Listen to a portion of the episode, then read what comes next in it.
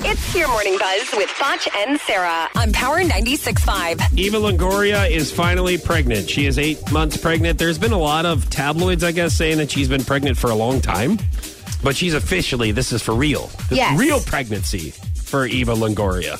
tabloids every month I'm pregnant. For the past 20 years, it's I eat a burger and it's like Eva's pregnant. And uh, I have. You eat a crouton, and they're like, it's a baby. Yeah, they're like, baby bomb, baby They bomb, don't, they baby don't seem bomb. to understand how babies are made. you don't get them from burgers. right. Okay, so uh, congratulations to Eva Longoria. Yes, but that's one thing that would suck about being a celebrity is like if you gain a couple pounds, they immediately think that you are pregnant or you're you know, or they blast your body all over magazines. You know, it sucks. That's what Sarah said at first when she was What? pregnant. She goes, I got, I just ate a couple burgers. I thought I was just gaining weight, you know? I didn't know any better. Uh, How was I supposed to know? yeah, Yeah. this is so clubbing, man. All right. Oh, thank you. Yeah. I, I, Uh, so Meghan Markle is appar- apparently getting stressed out uh, because her wedding is here in 10 days, okay?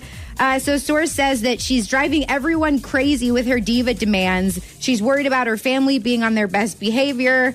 Uh, at this point, it's unclear who from Meghan's family will be attending the wedding. So there's a lot of drama with her family because I think like the Hoosier part of her family, she's trying to keep. Mm-hmm. doesn't from- want him there. Yeah, she doesn't want to invite him to the Yeah. to the wedding. Well, then what if some what if some of them show up and Right. act like Hoosiers and like good point. you know make a Thomas, fool of if you themselves? ever get married, we have Thomas Stringfellow. If you're just joining us, American Idol finalist. If you ever get married, is there anybody from your family that you wouldn't invite? oh like he's gonna they're not. I don't. I don't some of them can't hear this because they're in Arkansas, but I think they might be able to see it on they Fox can Five. they, so. yes Um, nah. You- I just invite everybody. yeah That's a good answer. that's a great answer I yes put- I- very well done. I set you up, and you're just like, I love my family, and I love all my support in Arkansas. Thank you. That was your morning buzz with Foch and Sarah.